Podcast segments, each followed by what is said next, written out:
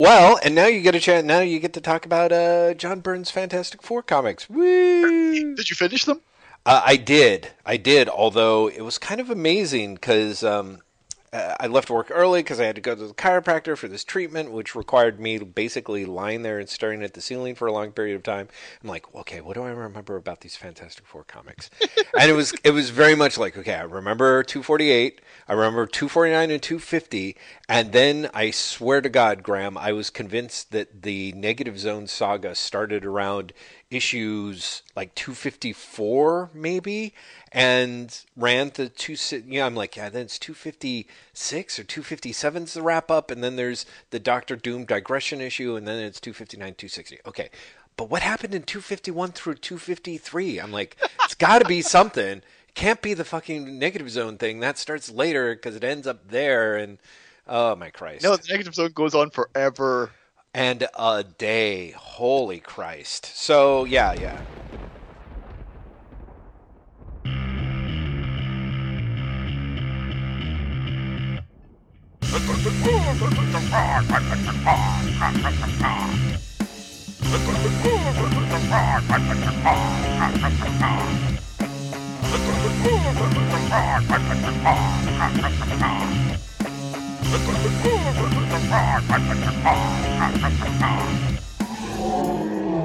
Hello, whatnots. Welcome to Baxter Building episode 27. Cross fingers, I hope it's 27. I previously was convinced it's 28, but I can't find another episode 27 anywhere. So let's call this 27. Let's all just agree it's 27. I am one of your hosts, the numerically challenged Graham McMillan. With me, as always, the, the man for whom math is a snap. Um, actually, Graham, I do believe this is episode 28. No, I'm kidding. I have no idea. Hi, everybody. it's Jeff Lester, your favorite contrarian, who right now is sort of Jeff Lester, the dick. the dick. Oh, yeah. That's as other people know me as well. Some call me the cowboy of love. I think it's, I think it is episode 26, Graham. I mean, episode 27. We just recorded 26. Hello, everybody. Graham's numerically challenged. I'm, uh, I'm, You're what? just fucking with my head. I'm, I'm, I, my head is challenged. So, and welcome to another episode of Baxter Building, the uh, where we read the first 416 issues of the Fantastic Four, created by Stan Lee and Jack Kirby. We are presently in the. We're we're we're more than halfway there, Graham. We're definitely more than halfway there. Today we uh, we will be discussing issues 248 through 260 of the Fantastic Four, written, drawn, inked, and um, what's the right word? Overworked. Yeah. Overworked Oh my God! Thank you for saying that. Ridiculously overworked by John Byrne. Holy shit! Wow. Uh, Longtime listeners of Baxter Building might remember that the first John Byrne episode we did, which is two episodes ago, we were so excited and so psyched. We're like, John Byrne, his comic's much better than we thought it was. Yeah. Then you might remember last episode, we're like, eh, it's it's kind of dipping a bit, but that's okay. It's still pretty good. yes. Jeff, this is the episode where you're like, oh, this is Alpha Flight John Byrne, isn't it? It's it's really close. It's really close. Um, you know, I'll try and keep my generalizations, which normally run for hours at a time, to a minimum. But I'm fascinated by looking. At one point, Graham, in the middle of reading all this stuff, there was a, a reference to an earlier issue that I that I was like, oh yeah, what was the point with that? Like some reference to Frankie Ray. So I, I cracked open issue 243 or 244 or something, and I was like, oh my god this looks so good. Like i was just like this is a good episode. Uh, don't- maybe it is was it that issue? I think it was. It was definitely before he cleaned up the thing's appearance. And yeah his early appearance thing you know it's it's his devolved thing. And i was just like yeah this is wow how weird that i have nostalgia for something by the same writer that was only really just a year or two earlier. Yeah, because it right? might have been something earlier than that you know? And Yeah, and it's the, nuts. the other thing that is weird to me is is that um these this little batch of comics all together really had me wondering like what are good comics? You know what i mean? Because there there was just that sense of like there what i find fascinating is is that Byrne for the most part has i would say more or less stuff that I was like, yeah, I can get behind this. Like, yeah, I, I'm totally down with this. Yes, I'm totally into this in theory. And in actual practice, there was just something that ended up s- stripping like these comics just for whatever reason maybe because byrne himself is like is is hustling so hard they just don't feel very fun and they should be really fun comics you know Yeah, but also, and and this, you know, this gets started right away with 248. The writing in these comics is terrible. I mean, just from a does this story make sense? Y slash N. The writing in these comics is terrible. Oh, 248 is amazing. 248 is, you know, should the title should have been Stan Lee presents the FF and the Inhumans trapped in an impossible lampshade because it's all every wait, single wait, wait. page. It's actually called Nightmare, not Lampshade. Oh, it's Uh, not? Oh, yeah. Stan Lee presents the FF and the Inhumans Trapped in a Possible Nightmare! Exclamation point. Just letting the listeners know. Oh, so they don't actually be like, oh, hmm, I'm going to have to look up that lampshade issue on Marvel Unlimited. Why can't I find it?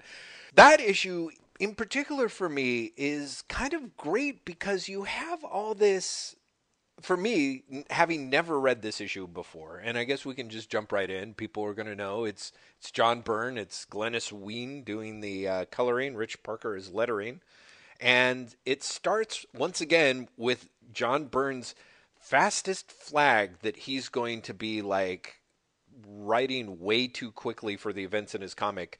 The FF and the Inhumans are joined together again for the naming ceremony of Quicksilver and Qu- Crystal's baby. You're forgetting. You're forgetting the, the one-page prologue, which Oh right. is is is really a setup for the story isn't what you think, but what it is is a speeded up mess. yeah. So Yeah. the the story actually starts with a prologue, which is Triton of the Inhumans swimming through an underwater stream and coming across uh, a yonder structure is of purest crystal, like many such natural outgrowths we have found here on the moon. Yet this one is somehow different. I sense an intelligent hand in the subtle shapings. You might think that's set up for something, and we're going to find out whose intelligent hand that is. Spoilers, no. yeah. But it does snap Triton, and then we immediately cut to the FF and, and the Inhumans getting together uh, to celebrate the naming of tiny little Luna, who yet again proves that John Byrne has apparently never seen a child. well, John Byrne really can't. I mean, John Byrne's people are relatively stylized in this era anyway. oh my But he god, really yes. can't do children. There's something really weird. Like his baby is super weird, and and uh, I think it's the the Doctor Doom interlude issue. Mhm. You see, you see, uh, Kristoff the kid, Mhm. who just doesn't look like a child. You, I, there's just weird stuff throughout this that is just Yeah. Byrne trying to, and I think it's kind of fascinating to me that I feel that Byrne, perhaps by looking at his various contemporaries, and in my mind, uh, he considers his contemporaries pretty much anyone who has as much praise as he's getting or more, and therefore kind of being like, yeah, I should be doing this. And by this, I suspect that I mean I feel like looking at stuff, the weird uh, pop up of Daredevil in a couple of issues in a very strangely Miller Jansonish style makes me think that Byrne feels like he should be a cartoonist. You know, he's aware that cartooning is where it's at and he has he has it's clear that he knows stuff and has fondness for different styles but he never learns how to make his stylization work together it just doesn't there's a scene that we'll get to later around i think 256 or 257 where sue storm is touring a, a house that she's interested in buying and the old woman who's showing the house to Sue seems like she's coming from literally an entirely different comic book. If it wasn't for the fact that they're being drawn by the same person and so the the ink stroke is sort of the same, the weight's the same, and yet they seem it seems completely weird. It's like it's like watching a comic book version of Who Framed Roger Rabbit, except Well, you don't get the sense that he, they're trying to do that. You know? And that's truth all throughout because the way he inks Ben is Mhm. really, really at odds with the way he inks everything else as well. right. It's it's very very strange. A part of me is like, should we go through the plot of this comic? A part of me also really doesn't because here's here are my two problems with this comic, Mhm. and whatnots who haven't read this, you'll understand this is why I'm loath to go through the plot of the comic. One, it it is hooked around the crystal that Triton discovers on the first page, but that is not appear again until the final page, and it is never explained. Yeah. And two, half of the second half of the comic, the meat of the comic, is all a fucking dream sequence. Yes. So you get like there is something swallowed the moon. Something's killed off the rest of the Fantastic Four apart from Reed. Oh no, what's happened? Oh shit. Oh everything's going wrong. And then Reed's like, I'm sad and wakes up and all their other characters like, I'm also sad. I saw everyone else die. And then cuts to Crystal where Triton's like, I guess I beat it up. Well, sure, that's the end. And John Byrne's narration is this crystal was made by an evil guy. Who? Shut up, I'm not telling you. But it was defeated by love. Did you get it? Okay, moving on. It's it's fucking horrible. I'm Jeff. fascinated. With the thing that's that, that I think is strange about it is you literally, for me, I think there are literally two options. One is John Byrne totally fucking forgot about his deadlines and thought he had an issue in the can and had to turn around and draw this. And it's almost as if he drew the entire thing, like making it up as he as he went along, and then came up with the Well, it, framing it sequences feels like the that. end. It feels like that. Yeah, because it does, and part of it also feels it, it, if it's not that, then it's Byrne is almost doing some uh, like a satire of a bad Lee Kirby issue because the amount of Byrne takes these big ideas. He, I mean, you're on page four or five when like the moon gets pulled out of Earth's orbit. It gets dragged into a giant spaceship that is so huge, like, and it's actually a great little sequence in which you see the moon as this tiny little thing in the docking bay, and then the arms attached to it, and then this creature walks in that's literally described as being like five thousand miles high, and you, the reader, are kind of like, that couldn't happen like this. And that's where Byrne the Lampshader gets in, and every other panel is Reed being like, but that's impossible. But wait, how could this happen? They would never see that. That's not how that would work. And For for everything. for everything. Everything. I can't believe Black Bolt's talking yet. I can't feel any movement on my hair. Right. Something's up.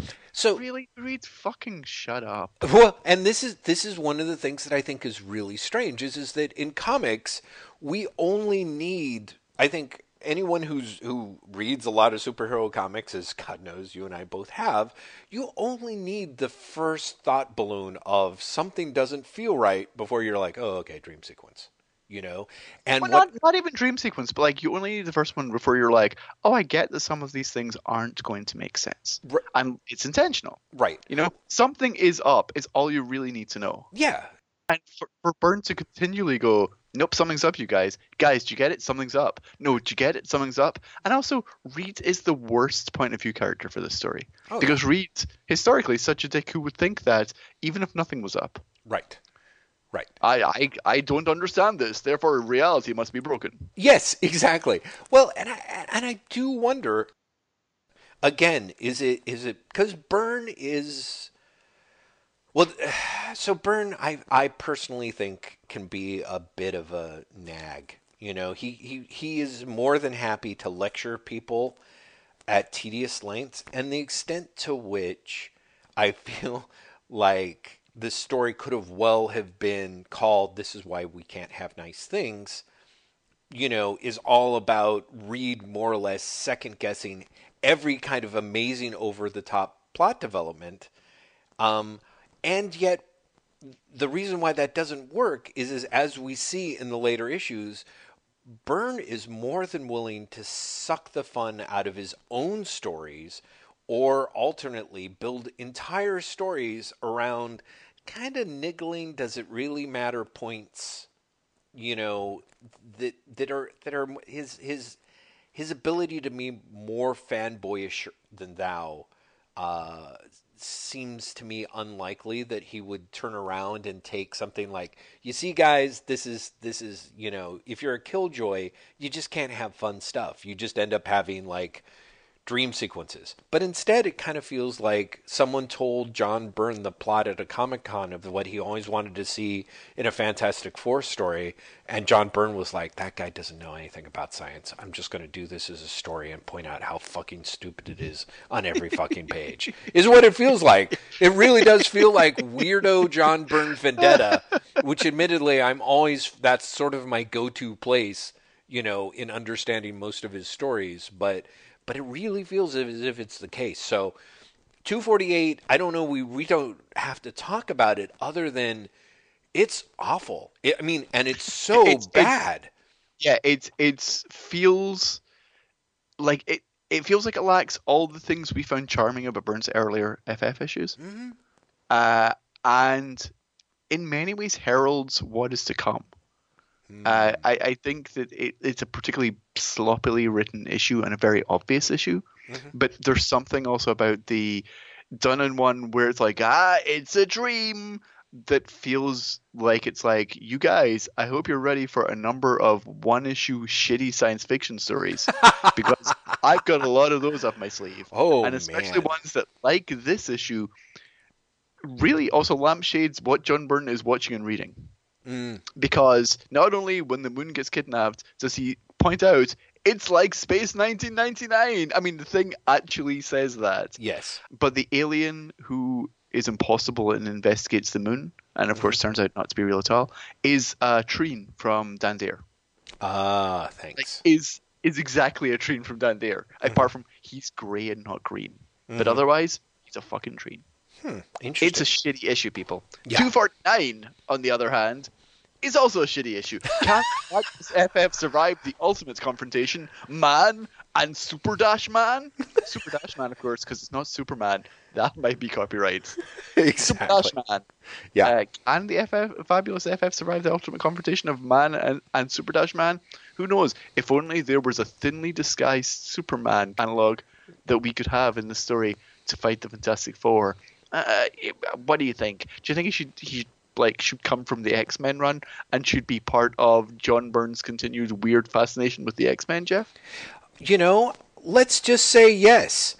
I think that again, this is one of the things that sort of bothers me in that I suspect that John Byrne was. In fact, I seem to recall reading an interview where John Byrne thought that he was having himself a grand old time, and and it's a two-parter, 249 leading into 250, and 249 is is again one of the things that was weird about it is I remember seeing this cover. I remember sort of reading the the comic at least on the stands and being like, "Oh boy, I'm really going to look forward to reading this." And it was it was not fun. I, I have to say the amount of not funness that John Byrne is able to pack in on a page by page basis here. Uh, I think the thing that is really interesting is is that again weirdly enough, for somebody who spent a lot of time piecing together his stories in a way that where they really worked, this one seems remarkably half-assed. It opens with Gladiator uh, basically taking out an entire Skrull uh, ship or armada. Oh, he's chasing the ship, which the Skrull ship lands on Earth. The Gladiator lands on Earth, is angry and pissed off. Ben tries to confront him, and basically, you get the sense of Gladiator decides to beat the crap out of him for no reason. The motivations are really flimsy, like really, really flimsy here in a way that I'm kind of disappointed. I'm disappointed in Byrne for a guy who spent a lot of time. Let's put it this way: this is a story as sloppy as a writer who wasn't drawing a comic would give when they don't really care about the uh, the artist. You know what I mean? Oh, like, sure. Th- this issue is pretty much you can imagine a, a writer doing a Marvel method being like first three pages, the Gladiator confronts the Skrulls, ends in an explosion. Okay, and then I want three pages of just whatever, whatever you want, just like you know background stuff, subplot stuff, whatever you want. Yeah. And then the rest of the issue, I want a fight between Gladiator and the Fantastic 4 mm-hmm. The end. Yeah, yeah. Uh, and and spoilers, that's what you get. Right. It's very much what you get. Uh, The other thing that I, I thought was surprising, because I remember reading from the interview, like I said, Byrne had had a lot of fun with this, and part of it was very much Byrne wanting to draw draw a Superman analog, and Gladiator being this weird mix of essentially Superman meets Omac in terms of mm-hmm. in terms of drawing the character. And he I remember him saying like, yeah, I just put all the Superman poses into the character that I've always wanted to do and it felt right. And in a way this really is like sort of his weird love letter because because as things go on, Reed ends up d- having to figure out how to beat Gladiator in a way that is very much John Byrne's like here's my explanation for how Superman's powers work. And so it's I don't know, it, it's ki- it's kind of like watching cousins kiss. Like you're not having nearly as much fun as they appear to be having with it. And frankly, you're kind of not sure they're actually enjoying it that much either. So it's it's Look, skipping past the weird implication of that metaphor, Jeff. Do you normally watch other people kiss and like really dig it? Is that what you're telling me? But cousins somehow doesn't like moving past that. Desperately, tryingly tried to move past that. No, no, no. Uh, let's go back to it. by all means. 249 doesn't even get to the and then Reed Richards fights back. It's literally the setup, which means the Gladiator fucks up the Fantastic Four. Right. Um, he does. Uh, is sure enough drawing Gladiator as Superman, and Mhm. that's fine. The, the the Imperial Guard is the Legion of Superheroes, Right. and Sup- Gladiator is the superboy of the team. Mhm. Sure, that's fine, but there's nothing interesting about the fight hmm like if if it is his intention and the title suggests it's his intention never mind just the poses of of gladiator like to play him up as a superman analog it's surprising that he just doesn't play him up as a superman in the dialogue you know Yes. Well, yeah, that's one of the things that's really weird about it is is when you have Superman like powers but without any sort of Supermanness. In fact, this character was barely recognizable from what I remember of the character of Gladiator from the few appearances in X-Men. He just kind of seems like a rampaging lout, which is kind of the opposite of Superman by definition. which Also- kind of works if you're doing a like it's the legion but they're all kind of off you know Right. sure Yeah. But well, and I mean that's it. There there was a little bit of, you know, for for better or for worse, the the um you know, Shiar were definitely posited as the Legion, but Chris Claremont went in and just started doing his thing of like making all of these characters like, yes, but I am blind in one eye. Like, you know, he gave them their own things. Like Gladiator was kind of he had to stick up his ass in kind of a I don't know, Mon-El-ish type way, you know, and it and that was fine. It basically worked. But here again, you just get you see Byrne having fun drawing the stuff that he's drawing. Also, can we talk about, if we don't mind, this issue has something that I feel comes up in Byrne a lot here, which is experimentation with panel layout or trying to do surprising things on the page that I feel kind of don't work. Uh, Oh, he's a he's a big fan. Not necessarily in his panel layout. I think his panel layout for the most part is generally like fairly boring, but in his angles within the panels, he loves doing like, I you could follow the story just by following it, or what if it's worm's eye, bird's eye, worm's eye, bird's eye, overhead shots, and you're like, oh Jesus fucking Christ, John, well, just fucking slow down. so my my big thing because I'm I'm actually okay with that sort of thing. No, Uh, well, I get it. Uh, well, okay. I'm just saying it doesn't bother me nearly as much as there's a panel where Ben is pick a page where uh, Ben's Oh, he gets punched through the. Exactly. He gets Yeah. punched through a bunch of cars, and Byrne, in order to to set do the setup of showing how many cars Ben is punched through, uh, it's like it it's a bunch of diagonal panels, and the second diagonal panel is Gladiator punching Ben, and you see all these cars breaking apart. God only knows about the people being killed in them. And then in the third panel, you see They're all parked cars, of course. yeah, exactly. Go through the rest of the cars, and then you see Ben's collision in the, uh, you know, uh, his impact in the upper hand corner of the third panel. But the way your eye is set, or the way my eye is set to read things, it doesn't work. Like the the, pa- No, he's first- he's going against the way that I runs. yes, and- Gladiator should be punching from the top, and Ben should be at the bottom. Yeah, exactly. But because Byrne's like, oh, I'm going to show you sort of how unnatural this is to create a sense of of impact.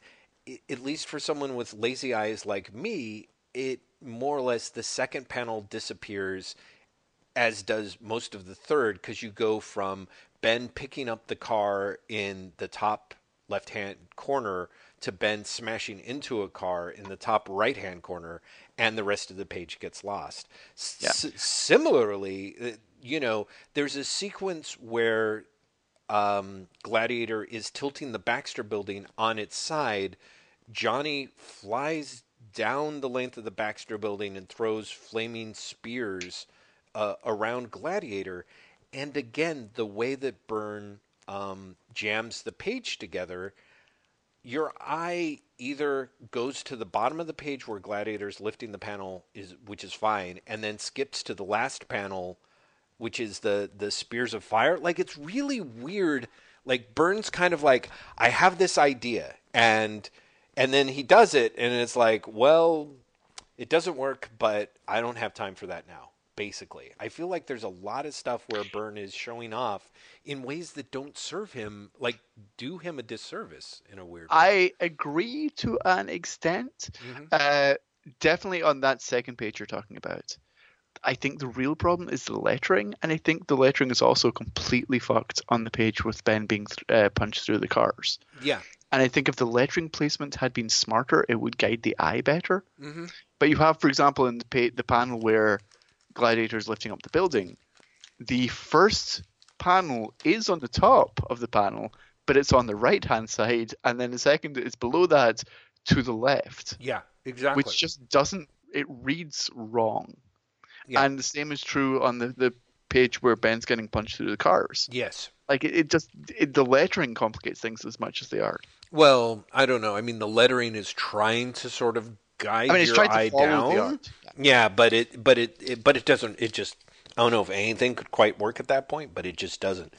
And again, weird. As long as we're we're kibitzing that, the caption placement being the same color, at least in the original on you know non-digitized versions, as the cars that Ben's being punched through, helps lead your eye to the side instead of completing leading it to the bottom. At least it does for mine. So yeah, it's it's um it's kind of messy. You know, it really is kind of messy, and it's a shame because it, in theory it's just a great big punch 'em up issue. Like reading it, I remember going like, "Is this a super long issue?" Because it feels like it's been going on forever. It's, it's because the, the fight itself lasts. I mean, it is like two thirds of the issue. It's a 22 page issue. There is one moment of entertaining, isn't the right word, but something that stopped me in my tracks Mhm. is the Franklin threatens Gladiator to use him with his powers uh, scene, yeah, which uh, you get three panels on the bottom of the page of Franklin threatening Gladiator for hurting his mother Mhm. and it zooms in on his eye Mhm. uh, and talks about how power is rippling through the dark channels of his psyche power, which one threatened to lay waste to the world, only for the next page to be like, nope, can't do it, mental block, Right. which is the weirdest fake out. Yeah. Well, because again, this this is, and to me, this is uh, this is John Byrne moving into the un- his unfortunate era as John Byrne, which is nope, rules are rules. I'm not going to break my rules. We're sticking to those rules. Remember everyone how I had it set up, how there's mental blocks here, and I think this is you know again in that same sort of like Nova's going to be Galactus's herald forever he doubles down on these sets of issues of having Franklin be like, can't help you know. And in a way, there's part of me that sort of, as has if if you've read all 248 issues before it, as we have, you're kind of like, oh, okay, so at least there's not at least the Franklin Deus Ex Machina is closed, but but kind of without that, it's sort of um, you know, it it's just kind of a it's an it's a draggy moment in in a story that doesn't need draggy moments, you know. And um, it ends interestingly enough with Gladiator being all like, "Ho ho! I've beaten the thing by slamming a school bus on him," and then the X Men show up and say something like, "You are not victor yet, warrior of the Shi'ar." Nor shall you be until you've vanquished us. And we're like, oh, sure, that's clearly the X Men. And again, Byrne being Mr. Lampshader is as he um, he even says he's without doubt that no one on all this tiny world is a match for him until he hears words in his own tongue. So so it's kind of like Byrne is already taking the opportunity to be like, hey, it's the X Men, but it's not because I don't fucking like drawing the X Men kids. Dig it. You know, it's kind of. But also, like, and then goes next issue, the X Men rush to the rescue. Or do they? Right. No, because they don't sound like the X Men, and you've just said that they're fucking speaking alien language. Yeah, exactly. Last time I checked, mm-hmm. Cyclops couldn't do that. Yeah. So there's just this tremendous, like, right off the bat, you're like, this is, uh, wow. This is Byrne being like, check it out, guys. I'm letting the air out of the tires. Yeah, we're going to be driving down for the next three blocks on all flats. Check it. Issue 250, X Factor. Stan Lee proudly presents the 250th issue of the Fantastic Four! Exclamation point. Is is terrible. I bought this issue when I was a kid. Mhm. I remember buying this issue when I was a kid. I still as a like as a back issue Right. because I I definitely bought it like I think Byrne was even off the book. Wow. So let's say let's say I bought it in like 87, 88 or something. Mhm. Um, but I bought it after reading an interview with Byrne, ironically enough, Jeff, where he talked about when he brought the X Men into X uh, into Fantastic Four, he made sure that he drew them entirely differently so they didn't look like the same characters he drew in the X Men. That's a fucking lie. yeah. I, uh, did he I mean, misspeak? Like, that's really weird. Like, Because this, even though these are clearly Skrulls, I mean, really, obviously, there's no doubt whatsoever, and quite why he manages to like. He's like, I can keep this shit going for half the issue. Yeah. I, I don't know how he thought he can get away with that because they're clearly the Skrulls. Maybe you and I are just super smart because I don't know if you read the letters pages in these issues, but when it gets to letters for this issue, people are like, I only began to suspect something was wrong with the X Men when they talked about killing people. And I was like, oh, the fact that they were not talking in character at all before that, Right. and for that matter, speaking in an alien language isn't Yeah. enough for you? Yeah, yeah. No, it's you know, and the thing is, is again, I don't mean to. Well, it's like everyone's like, sure, Jeff, you don't mean to backseat Yes, drive. do. Of course, I do.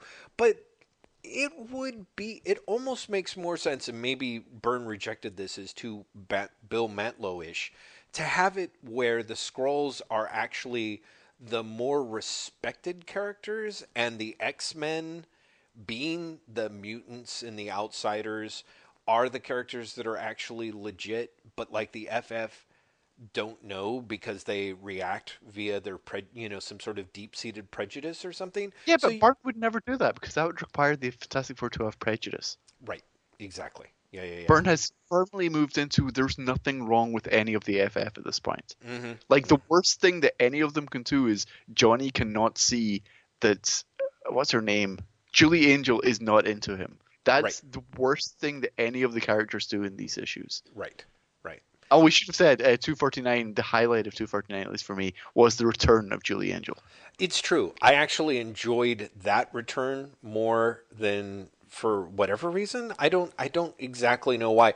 Maybe because it led to some sort of weirdo I don't know. I, I, I don't know why I enjoyed it. Maybe I just enjoyed it because Byrne was cl- that was something where it's like, yeah, I, I'm drawing a Commedia dell'arte chick in Central Park, and I'm like, oh, okay, John Byrne, this is this is this is a uh, I will co-sign this view of New York. You know, like I don't know, but uh, But two, yeah, 250 is basically kind of a. It should be one of those classic like all the all these super guest stars show up and they, you know, everyone's punching each other, but no, you don't really know who's who or what's what. Yeah, or what's going why. on? Yeah, Yeah. and and yet it actually feels unbelievably painfully obvious what's happening at every point. You know, to the point where you think the superheroes are idiots for not Yes. working out. Yeah, For example, Spider-Man sees Gladiator fighting the X-Men, joins in, and Nightcrawler tries to bite his neck. yes, And he's like, "What? I don't know. I don't know what's going on. Yeah. What? What would that be about?" yes. Uh, they see Nightcrawler disappear behind a truck. That's right. And Uh, Angel fly and out then, the other side. Then yeah. Angel flies out, and they're like, "I can't believe Angel was hiding behind that truck all that time. Yeah. I wonder where Nightcrawler's gone." Are you idiots? Seriously, people, it's it's and it's full of that. It's it's it's such a weird. Again, it feels like Byrne plotted it super quickly. You know? Well, and again, Byrne doing his kind of because there's one point uh, Byrne being Byrne being fanboyish. Like there's all these people who are talking about like, wait, Cyclops' optic blasts don't have heat to them. They're purely concussion based. And I'm like, oh fuck, you know? Because again, this is Byrne being like, no, no, no, no. People always say that that Iron Fist, you know, that should burn, but Cyclops' thing, it's a concussion blast. It's an optic blast. It's concussion. Look, I'm showing concussion. Or I was supposed to, but then Chris Claremont wrote in something about his vasectomy in there. But it's supposed to be about concussion. For God's sakes, people, keep up with me here. And that's it. It's kind of someone being Mr. like, oh, keep up with me here when you're like, I, I feel like I'm six steps ahead of this. And I remember feeling that way when I was sort of flipping through the book 30 years ago. Reading it now, it's kind of like the only thing that really throws me off is why the fuck is a, the scene with Alicia there? You know, like there's a scene where like everyone's like rough and tumbling it, and you've got Ben and Johnny like jumping back into the fray, and they're both kind of like yelling their their taglines, and you get you cut back to Alicia who's there like sculpting something of Ben. The radio says that you know that they uh, that there's a battle raging between the Fantastic Four and a gray skinned super being, and Alicia's basically like Ben. Oh my beloved Ben, I'm just going to jam my fingers into this like clay thing that I'd done of you, fucking your face up forever. When will we at last love without fear? And I'm like, what's what's happening there? Why am I? Well, so no, that's confused? that's there because it's the 250th issue, and you have to remind people that Alicia and Ben's romance is the big romance of the comic. Is that why? Yeah, that's it. It's there because it's the anniversary issue. That that's it. Byrne is weirdly obsessed with telling you that Alicia and Ben's relationship is really important without ever showing you it. Yeah. Because by this point we've had the hey everyone, they fucked when they were all miniature dolls. hmm but Ben feeling bad about that for you know the grand extent of an issue, Right. um, and and this, and then you get the the crazy subplot that begins in the next issue. But Mhm. it, it's again, it's all this is meant to be important. hmm hmm This should be here because it's like Alicia. That's that's what the kids want. Superheroes fighting each other, and there's guest stars. That's what the kids want, and it's it, none of it. It's all lousy. Okay, so the basic plot of this issue, following on from the previous issue, Gladiator is fighting the X Men. The X Men are, of course, the Skrulls, even though you don't find that out until, I mean, really, it's like 10 pages before the end, and it's a Yes. double size. I mean, it's God. astonishing. Yeah. Um, Spider Man and Captain America get involved because, of course, they get involved. Uh, Johnny and Ben continue the fight with Spidey and Cap, while Reed and Sue go, Oh, I can think my way through this problem. Or rather, Reed does, because, of course, Sue's just there to go, What about my baby? And by baby, do I mean Franklin or do I mean Reed? Who can even tell at this point? I will be concerned. and that's the end of it. They discovered the Skrulls. They all team up against the Skrulls. Gladiator's like, oh, sh- you guys, guess they were the Skrulls. Okay, shit happens. Catch you later. Going back into space. The Right. end. Well, and of course, John Byrne being like, and that's how Superman's powers work. You know, and it's just like, uh huh. The- okay, I meant to ask, was that something that was part of Gladiator canon before this? Uh, we should explain. Reed defeats Gladiator, who has so far so far been impervious to any harm, because he convinces Gladiator that Captain America is actually Reed Richards. Gladiator tries to attack Reed Richards by punching him. It has no effect. Gladiator is so shaken in his self belief that his powers fail him. Mm-hmm. I have always known that, but I think that's because I first read about Gladiator in the official handbook of the Marvel Universe, Right.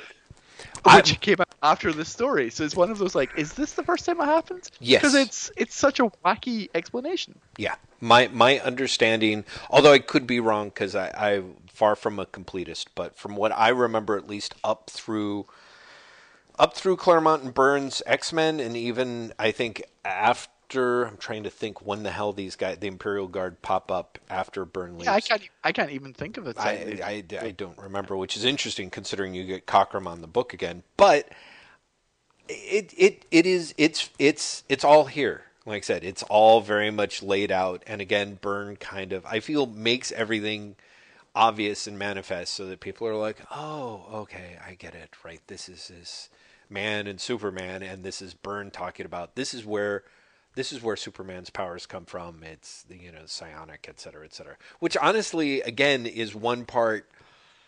Um, I feel is is maybe a theory that was cribbed off of Larry Niven or something. Like I don't I don't know. I mean I, I don't mean to give give it any.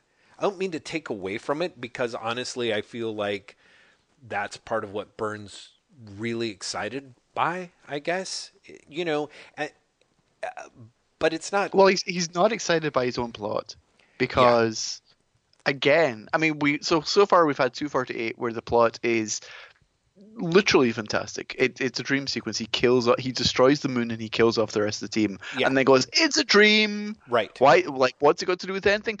Fucking crystals. that I'm not going to explain. Whatever. Let's move on. Right. And then you have 249, 250, which are amazingly sloppily plotted. Well, It's basically get, like the Marvel cliche of, you know, misunderstanding breeds fight. Right. Stretched across two issues, but it kind of forgets the misunderstanding part. Well, right, because because the level of, of and but I think this is also part of it. Two forty eight and part really saps some of the energy out of two forty nine and two fifty because two forty eight is a everything you know is wrong and what you're seeing you're not actually seeing, followed by two forty nine and two fifty in which part of what motiv- what ends up being the denouement is the characters that you thought were the characters aren't really the characters, and Gladiator's powers are more or less powered by belief. So it it kind of feels of a piece, if you know what I'm saying. It, Well, it that's just it. Like, he a, a, undercuts a better writer would have mm-hmm. played up the similarity. Mm-hmm. Yeah, maybe. You know, could even ha- could even have gone. Breed thought about this. You know, way to defeat Gladiator right. by thinking about what had just happened to him on Attilan. Yeah. But instead, you have I'm Reed Richards. I'm super smart. Thankfully, I was just working on my convince an alien Captain America is actually Reed Richards' helmet, which is basically that's basically what happens. He goes back to the lab and it's like, ah, my helmet. I was working on this. This coincidentally happens to be exactly what I need Yeah. Exactly. to defeat Gladiator. Yeah. I mean, it's super super sloppy. It it's ah. and here's the thing. As bad as these stories are, I still think they're better than what follows. Oh, I agree. I agree because 251. yeah, yeah, two fifty one. Into the negative zone. uh, on the plus side, they do go into the negative zone. On the minus side, everything else about the net six issues. Oh God, that's for Uh, sure. Well, This, it- I, I, you may or may not remember, Jeff, when we first did uh, the Byrne, when we did the first Byrne six issues, you we were like, these are really good, and you said something along the lines of, when does it go wrong? I said, Right. around 250. I didn't realize I was quite so right. yeah, yeah, yeah, because 251 is, is there comes a, a point and i think it actually might be 251 where byrne really does become so focused on how things work Mhm. that he would rather exposition his way through this book yeah. than have the characters have any character anymore Yeah. No, and and that is to in my mind precisely the point of what where I think of of Byrne's comics. Like the later day John Byrne's stuff is panels of characters standing around explaining stuff to each other. The other thing that I think is kind of interesting is is that I feel that issue 251 sort of underlines I think a problem with Byrne's plotting that we've sort of seen in 249 like 249 has 10 full pages before Gladiator shows up and just proceeds to fight, fight, fight, fight, fight. And then issue 250 is tremendous amounts of fight, fight, fight, fight, fight, with a little bit of Reed back in the lab being like, okay, here's how we solve this. 251 is kind of for a story that's called Into the Negative Zone. Byrne doesn't quite get do doesn't get to the last page and be like, okay, now you're in the negative zone but it's really close. It's really two I, pages. It's really yeah. the third last page. Yeah, exactly. I mean, it genuinely is, you guys. Mm-hmm. The third last page that we finally get there. What is interesting to me about you saying that is the filler stuff before getting there is probably my favorite part of the book. I think so too because it is the FF being the FF, you know. Yeah, and and because to let everyone know, for the next six issues, the FF are going to be in the Negative Zone having science adventures. Yeah. And when I say science adventures, I mean you can literally tell what John Byrne has just been watching or reading, because he then tells that story. Mm-hmm. Um, and also all of them are terrible. Right. It's the strange thing where I think Byrne is totally right to go, oh, they're not superheroes, they're adventurers. Mm-hmm. 100% on board. He then forgets to actually give them fun adventures. See, this is the part that really is a bummer is I love the idea of the FF going into the negative zone to have adventures, to have science adventures, and a little bit of the because of the way that time works and blah blah. It's they can be gone for months and months, and they're going to come back in a couple of minutes. It's it's a neat concept in theory, but that's that is my problem with these 12 issues of of the FF is every time it's like in theory it sounds great, but you know, apart from the little bits and pieces of you know, the FF's character bits, like you said, those were also my favorite points too, parts too, but I was also aware of how much they kind of drag. And in some cases, they're really forced. There's a scene in which Franklin's playing video games. Sue comes up on him as and is invisible, and then basically startles him and scares him because he didn't know she was there. And he's like, she was, she thinks, but there was a time before he lost his mutant powers when my invisibility wouldn't have hidden me from Franklin. I hadn't given it much thought until now, but the Baxter building is no place for a normal child. No place at all. And I'm like, what are you talking about, Sue? That's like the weirdest transference, you know? Exactly. But also, what is Sue doing? I turned invisible and then suddenly appeared in front of my child and he's concerned. I'm worried. Yes. Really? Why don't yeah. you just stop fucking creeping up in your child, Sue? Exactly. Stop drinking so much at like noon that you fucking can't remember whether you're visible or not. Don't blame it on the building. You've got a drinking problem. You know, it, and it's weird that Byrne's like, "Yep, uh, that's my subplot." You know, and again, okay, the the other subplots. I'm mm-hmm. I'm going to we're going to rush through this, Jeff. We're not going to waste time in these things. Rush through these issues. Right. Other subplots. Johnny has decided that he's going to go to school. Well, he's auditing a drama classes. class. Yes, he's auditing a drama class uh, with Julie Angel because clearly he just wants to fuck Julie Angel. Right. I don't think I don't know if he's actually realized this yet, but this is clearly Byrne is setting up. Meanwhile, Julie Angel wants to fuck the adult actor who's taking a refresher course, who is Christopher Reeve. Yes, exactly. Who is actually Christopher Reeve? It's very weird. Yeah, yeah, yeah, yeah. Oh, but you do get to meet uh, Julie Angel's new roommate, who Jeff, you just have to explain this to me. And I'm trying to think of a good way of saying this. Yes. Is there? Don't get me wrong. I know that John Byrne draws everyone ugly. Mm-hmm. Is there some reason this woman looks quite so terrible?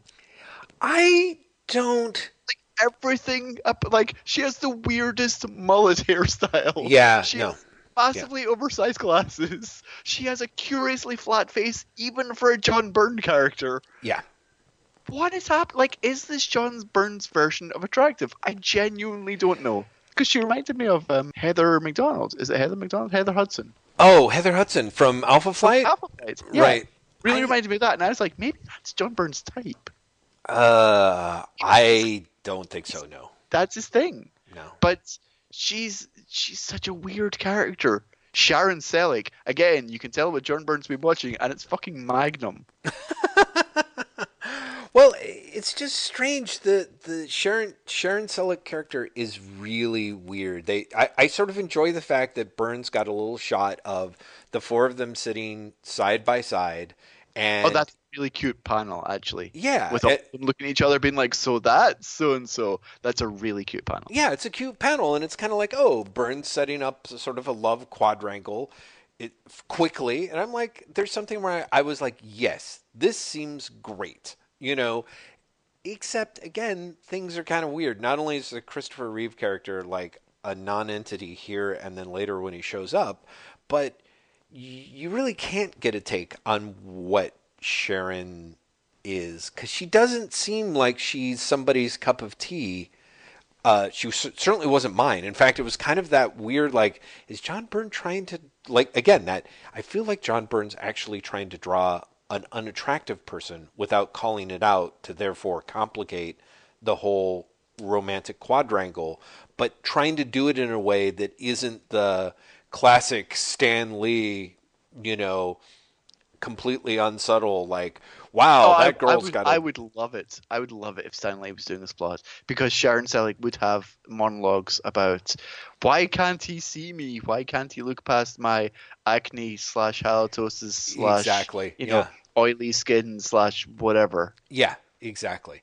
So I get this. I, I feel like I've just described myself in high school. well, of course, as we all do. The other thing that I have to say, because we will move on, is I love that Reed's special little, very similar, familiar seeming ship by which they investigate the negative zone is this insane, um, like it looks like the world's most uncomfortable thing. He's like, "Oh, this is great. Everyone's got four seats. We lie down, and then it smashes us together against the equipment into a tiny little ship with an annoying noise, and drops us into the negative zone." And I'm just like, "Reed, you dick! Like, you can't come up with something with like a little more space." Like, it, honestly, when they show them inside, it it doesn't look that uncomfortable. But the way Byrne shows the mechanism snapping shut, I just imagine everyone just like bouncing the fuck off of each other and being like, "I think I have a concussion now."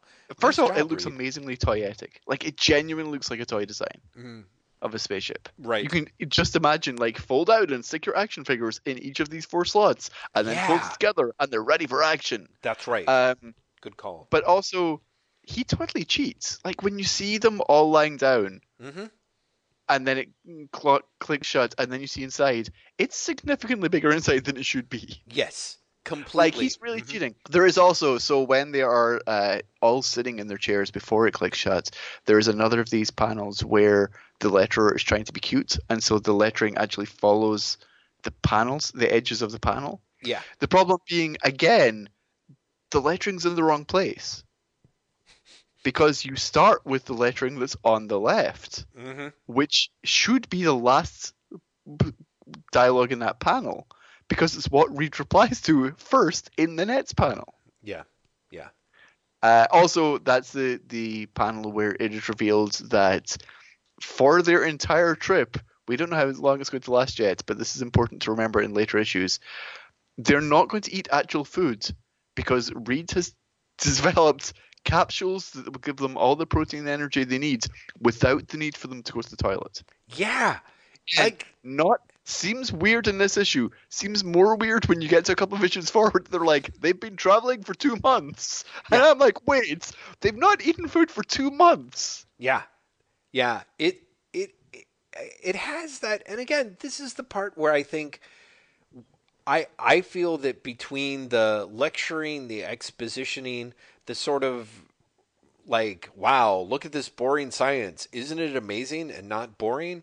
And the weirdly picayune, like, don't worry, no one needs to poop, you know, is strangely Silver Age DC ish to me. It's very much like Byrne's spent too much time reading those letter pages being like, but how the fuck does Superman shave? Like, when the hell does he do his laundry? You know, and being someone who really enjoyed those answers, being like, okay, I know what you guys are all thinking, and don't worry, I've got the whole crapping problem figured out. Well, and again, that's a sign of someone who thinks too much about this. Mhm. Genuinely. Anyone reading this comic who was having a problem with we're going to go adventuring in the negative zone, and their problem was, but when are they going to shit? Yes. Like that's insane. That's ridiculous. That's your problem. The fucking rock man, the stretchy man, the invisible woman, and the guy who goes on fire are going to go into another dimension, and your problem is, but when are they going to find time to shit? really? That's the sort of thing that only someone who's spent too much time thinking about this stuff thinks of. Right. No, I know. You know, Again, and yeah. to call it out Mhm. Is insane. And then two issues away, they like they've been traveling for two months and they've not had one bowel movement since. I know. You're like, A- really? really? Is that what's happening? Yeah. Um, the issue ends with them going into the negative zone because it's in the title of the comic, you guys. but just and as Alicia- importantly, or more importantly, yeah. Sorry. Yeah, Alicia, who has been left in charge of the child, again, I'm not being, uh, I'm not trying to be insensitive, but why do you leave the blind woman in an unfamiliar place in front of a child? Mhm. Like, Mhm. what is going on there? She should not be in charge of the child in someone else's house. Sure, she could be in charge of the child in her own house. That's fine. She knows where shit is. But you see in the second panel, she is having to stretch out to find out where the fuck she's going. Yeah. Why do you leave her in charge there? What's going on? Anyway, that's all a MacGuffin because just as on page three, John Byrne made a point to say, hey, the negative zone, that's where Annihilus lives. Guess who comes through the negative zone? A. Dun dun dun. Oh shit. Well, even more to the point, you've got the FF dropping through the negative zone. There's a distort. The passage is rougher, rougher than I anticipated, says Reed. There must be some disturbance not native to this era area, some strange flow and ebb in the dimensional matrix, possibly an object of some kind passing near us in the other direction. But I cannot imagine what that flux might be. Really, Reed? How many times have you been in this fucking place? How many times have you gotten threatened in there? All But of it, them. but again, the entire scene before where Ben is like, remember Annihilus? Reed makes a point of being like, oh, see this hole in the ground? It's much harder to get through than when I had a door on it. yes. What is even happening? Yeah. Yeah. It's like, don't worry, I have a hole now, so that the one character that we always fight who has wings won't be able to fly through it, even though they can fly because they have fucking wings. I'm Reed Richards, everyone. Welcome to my show. I mean, it's I ah oh. So yes, so this sets us up for Cityscape, a fantastic once again an issue proving that John Byrne is excited by the idea of experimenting with the comic book form as long as he doesn't actually have to think about the experiment very hard. So uh, well, to be fair, his experiment this time is literally just what if I draw a comic on its side? Well, which is kind of a great idea, except Byrne doesn't really think it through. Like, you know, he's kind of like every once it's like to me like looking at like a I don't know, a 3D movie or something like that. Every once in a while there's an effect that it's like, "Oh, this looks really cool." But most of the time, Byrne's like, "Oh, great. Now I only have half the number of panels on two pages with which to tell my exposition laden tale." like this is really going to drag fucking ass now, you know? And it and it does. It's I, who I could just take say, yeah. issue 252 also says on the cover, chapter one of an exciting four-part epic deep within the negative zone. Two things about that. One, it's not chapter one. The previous chapter was the first chapter because that's the one where they fucking went into negative zone and ended with the cliffhanger. Two, it's not a four-part story. Yeah. Yeah. It's a six-part story. It's a six-part story. And three, where the fuck were our free lakeside skin tattoos? Did you see them in there? I didn't see them at any point in this story. I have to admit, Jeff, that a few years ago at a Comic Con, I bought the Negative Zone issues. Oh my Um, Graham, and- you're the and I best. did actually, they, they did actually have the tattoos on them. Really? That's awesome. Yes. How did they look on Uh, uh, stylish. I honestly don't remember what they look like. Even I've got rid of the issues a while ago, but still. Cityscape's plot is this is the first of a number of issues where it really is the Fantastic Four drop into someone else's science fiction story. Yeah. The science fiction this story this time is essentially the FF come up against an alien structure that they think is threatening everyone, so they fight back. But oh, funny story, it's actually living, and it wasn't really evil at all. And they, by the way, they killed someone. Moving on. Yeah, it's kind of do you, it. It's I'm I sort of feel because I've never seen them, but I kind of feel like oh, this is what old, really old, boring Doctor Who episodes must have been like. Oh no, the, the Doctor Who uh, episode is uh, issue two fifty four. Oh, is it? At issue Yeah, two like really, really, really, it's two fifty four. The Minds of Mantracora, which no, if nothing else, fucking sounds like a Doctor Who episode from the seventies. Um, yeah, and that's two, definitely okay, that's- so two fifty three is the Star Trek episode. Two fifty four Yes. is the Doctor Who 254, episode. 255 is the Doctor Who episodes. 256 has the title of a Star Trek episode. Yeah, right. The Annihilation Gambit. I mean, you can practically hear the the music going at that point, can't Yeah, uh, you totally can. Alexander Courage stuff's kicking in. Anyway, so yeah, this issue sideways, and John Byrne um, realizes that he's made a grievous error in that he has Alicia wearing a skirt, and then he ties Annihilus has her tied upside down. Um, and John Byrne is basically like, yeah, skirts. Uh, here's how this skirt stays up. It's, you know, there's um, basically the skirt's so tight that the back of the legs prevent the front of the. Uh, it's you know because she's at a side, and that was an amazing. I'm like, why did you do this? Why why hang her upside down in a skirt when you're clearly not? What were you thinking? I don't know.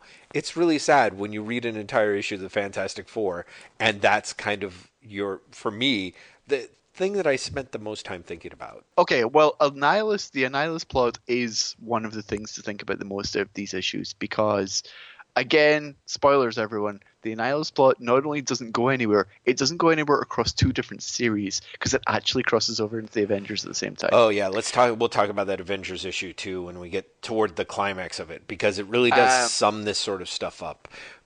Graham, Um, but also, it's, Yeah. it's like the Annihilus, especially in this issue, is it's writing checks that it can't cash, Jeff. mm-hmm, It's it's really suggesting that some like basically something is going on, and Annihilus has a purpose, Yeah. which he will not have. yes, Yeah. The most interesting thing about this issue for me is that it takes Reed out of the picture. Reed is is uh, poisoned, right. and then he he because of course he fucking does. His powers like allow him to essentially stretch around the poison because of course. But in taking Reed out the comic, it does two things. One, it forces the other characters to become more active and gives them permission to make the mistake that they make. Right. Because ultimately, this is a morality play where the Fantastic Four fuck up, and the only re- the only way he can get them to fuck up is to take Reed out, because he really follows the Stan Lee. Reed can never be wrong. Yes, this this is one of those things where Byrne starts off with this as an idea that he wants to re-embrace, which you know whatever. But the but it's here where he starts running up against the limitations of it. Reed can't be wrong. How do you end up manufacturing drama? And so you end up with various ways that you ta- have to take Reed out of the narrative, and it's it's fascinating the way in which Byrne, who has gone to such great lengths to try and recreate the FF, bef- sort of before quote unquote things went wrong, um, you know, or at least the era that everyone ke- keeps trying to, to emulate mindlessly. Byrne somehow works himself back into that own corner by himself, which is kind of it's an amazing achievement. It takes a certain amount of hubris to be like, "Uh, I'm going to I'm not going to make this mistake that everyone else made. Look at me. I'm so great. Now I'm going to do what everyone else did, but it's not going to happen to me." Okay, hold on. What happened? You know, I, I don't, exactly. Wait, but I thought I uh fuck. exactly. But Now- what what's Yes. particularly interesting about this is Yeah. he is foreshadowing what he's going to do like three issues away, Mhm. Where where he essentially takes Reed out of the book for for a while, Yeah, for like four months. uh, that that was news to me. But yes, exactly. Hey, Jeff, I'm just going to point this out to you. Uh, he take Reed's last appearance in these issues is in 256. Right. Oh yeah, and I guess we're through to 758, 260. Yeah, Yeah. okay, but that uh, never mind. There's a reason why I was like, no, Graham, that doesn't count with the Doctor Doom issue because none of them Yeah, appear. I but, know, I know, But, yeah. but but yes, no, no, no. I totally. It's a good point, and you're right. In fact, it's not the only time in the course of these negative zone issues where it looks like Reed is taken out, and I don't know. So It's, well, let's. it's go to it's because he because he does have Reed is Reed is never wrong, and also Reed is the leader, right. and Byrne is unafraid to go back to the "what if you get rid of the leader" hmm plot, Yeah. which is kind of not dumb necessarily, but at this point in the book, like there's been an entire era where he didn't have his powers. Yeah. Exactly. You know, like Mhm. we maybe not every reader of the book has seen this, but definitely long-time readers have seen that the team can go fine without Reed. Right, right. Well, uh, and more to the point, let's let's dip into. I was thinking about waiting to to the end of the quote unquote saga, but I think it's worth talking about. You know, you and I've kind of talked about how the negative zone issues, at their best, function as a sort of Jungian shadow story, uh, you know, a counter story about Reed Richards, Reed Richards encountering his darkest self. You know, in all all but literally when when you bring back the brute and all that exciting crap. But even up to that point, you have Reed Richards ends up in the negative zone, and he encounters aspects of himself that he, he doesn't acknowledge in any sort of way, but are, is laid out in the story as if is the case now that we have Byrne bringing all of the FF into the negative zone and keeping them there for an extended period of time, is basically what do you think? Is Byrne unaware of the trope? Does Byrne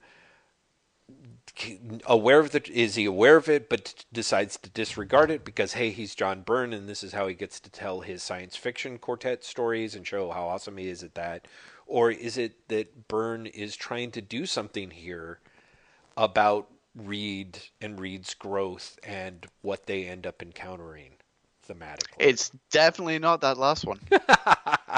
I'll Okay. tell you that much. yeah. I, I didn't Uh, I so. genuinely think, I actually genuinely think uh, Byrne is not aware of the trope.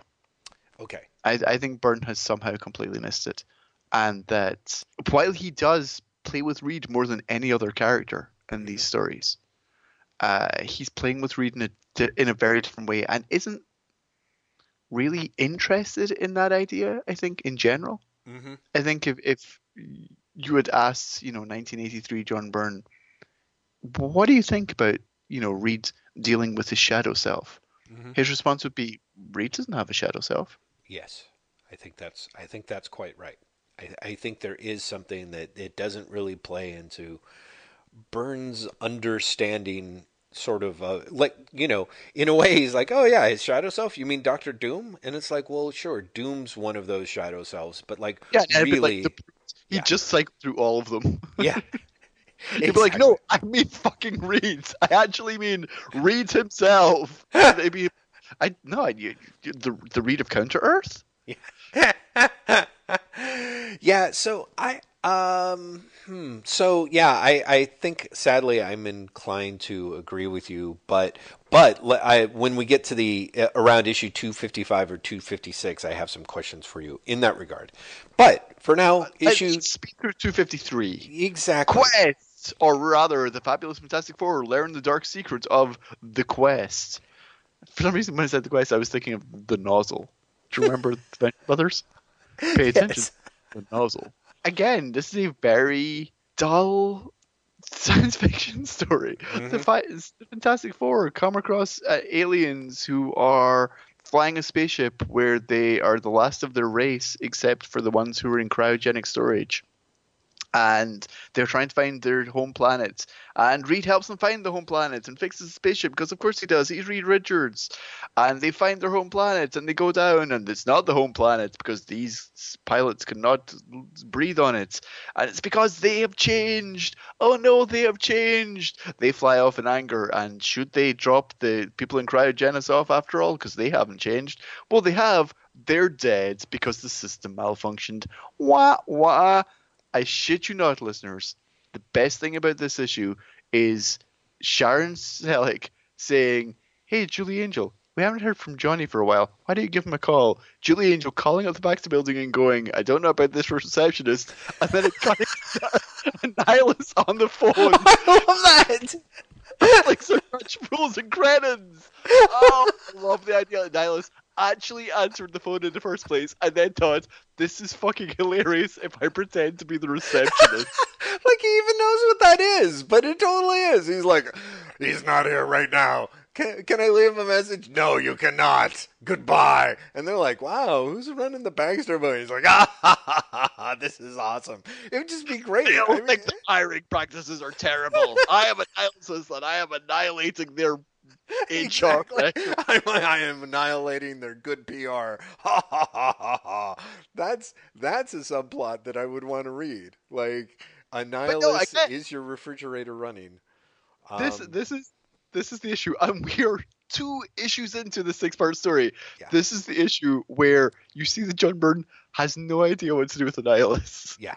Because the subplot is genuinely Julie calls up and Annihilus answers his phone thinking it's hilarious to pretend to be the receptionist, then takes off his mask and his head is hidden. Spoilers, you'll never see his head. Yeah. You're not gonna see it. But he'll he'll go, Oh, imagine he actually says, uh Sometimes I must remove the helmet, lest it threaten to suffocate me. See how it mocks me with the image of my true lost face. You'd think again, you might see his face at some point during the story. You will not. yeah. Yep. Yeah. Ah. yeah, Yeah. it's again, it's a very boring main plot, which uh, is is utterly unsurprising. It's it they feel like O. Henry stories for people who have never read any stories ever before. Mm-hmm. Do you know what I mean? It's like, ah, you thought it was an alien spaceship. It was an alien. You thought they were alive. They were dead. But Like, That's, but that's the weird the, but again, the weird part is apart from the splash page, which I love for whatever reason, it's just it's. I remember seeing this splash page on this and being like, "Oh, this will be fun." No, it's not. But the splash page looked great. Is this is this is not necessarily outside the um the I don't know the manifest of of what Kirby brought to the series, particularly post issue sixty or so of the FF. You know, like you see you see Kirby basically doing a lot of the same stuff. Sort of here's what I was watching for TV on on the TV that night. Here's my Outer Limits episode. Uh, you know, issue of Sure. the FF, but it's ex- but it's but it's exciting. You know, I mean, Yeah, some people, It's fun. yeah, That's it's fun. Exactly. Kirby always tried to make his stories fun.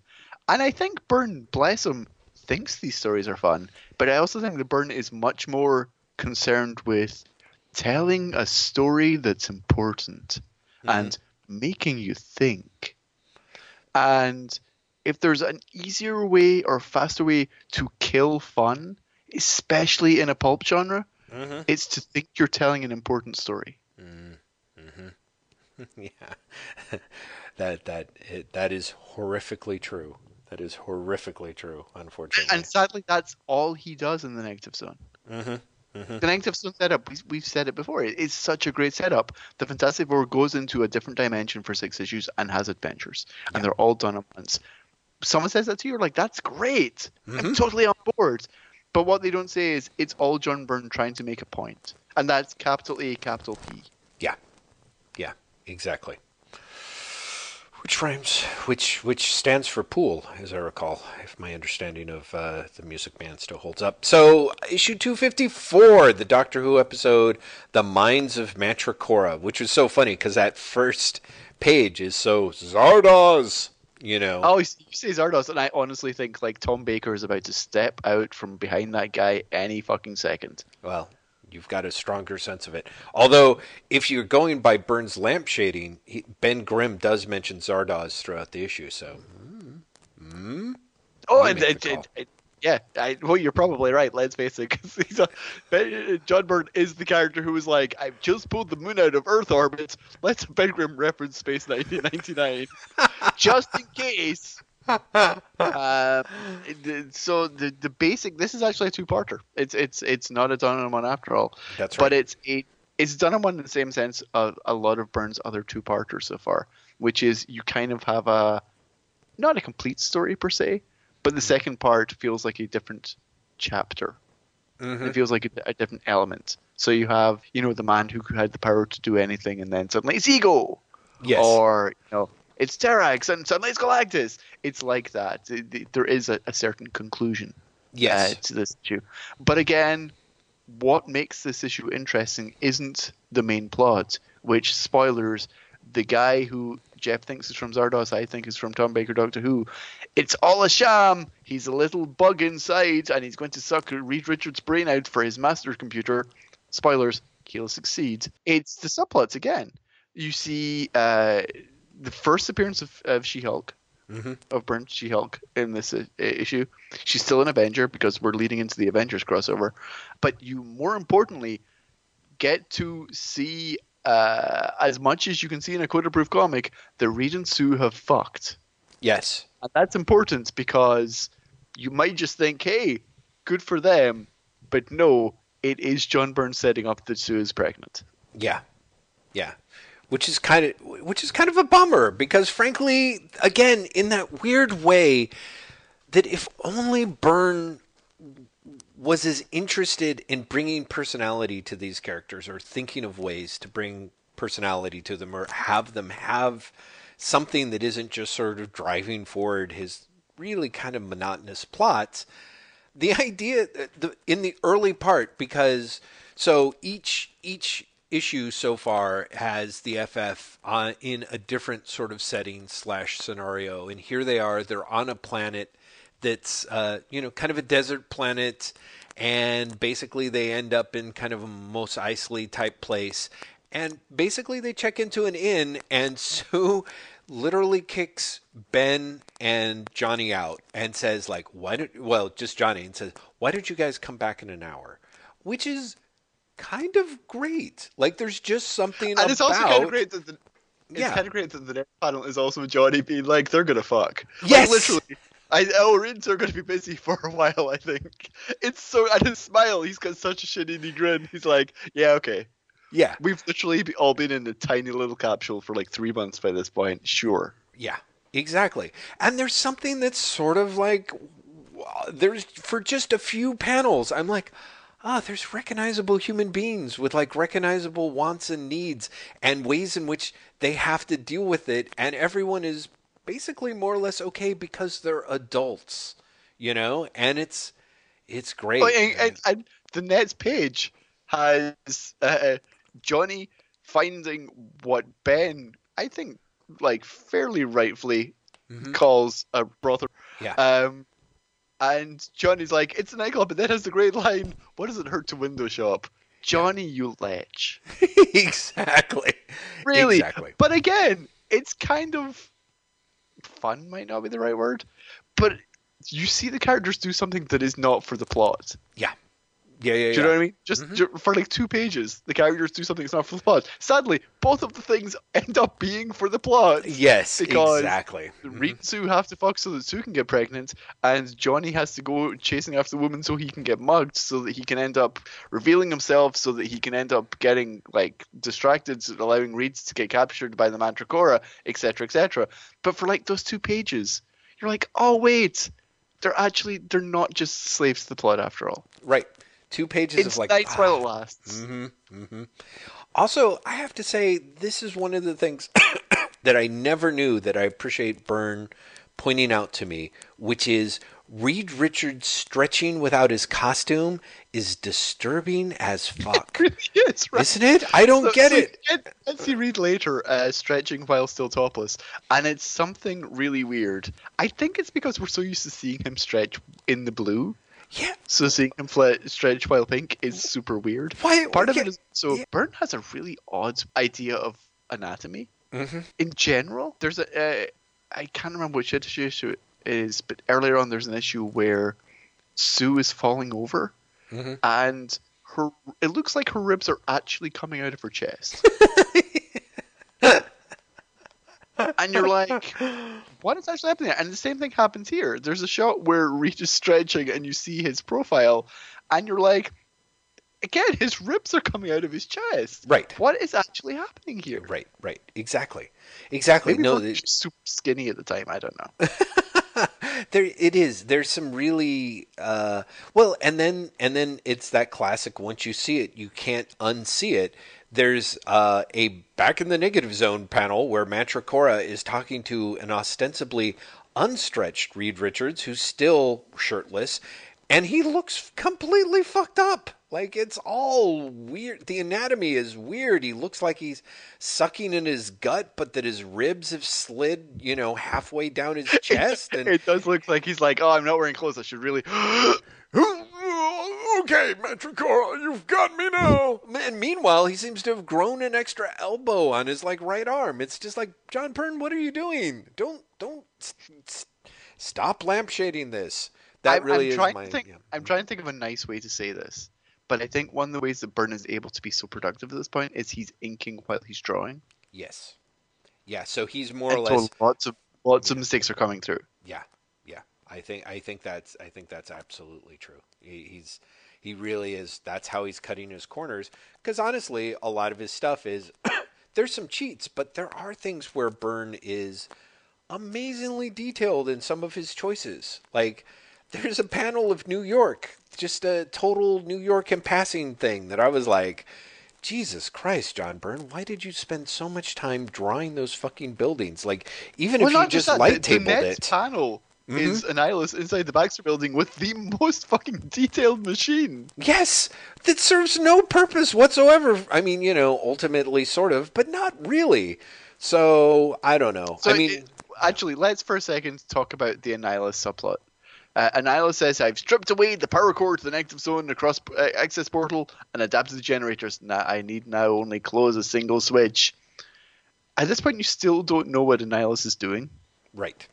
And much like the uh, Inhuman story that we started off with this episode, there's an awful lot of, of Byrne just being like, "It's a gimme."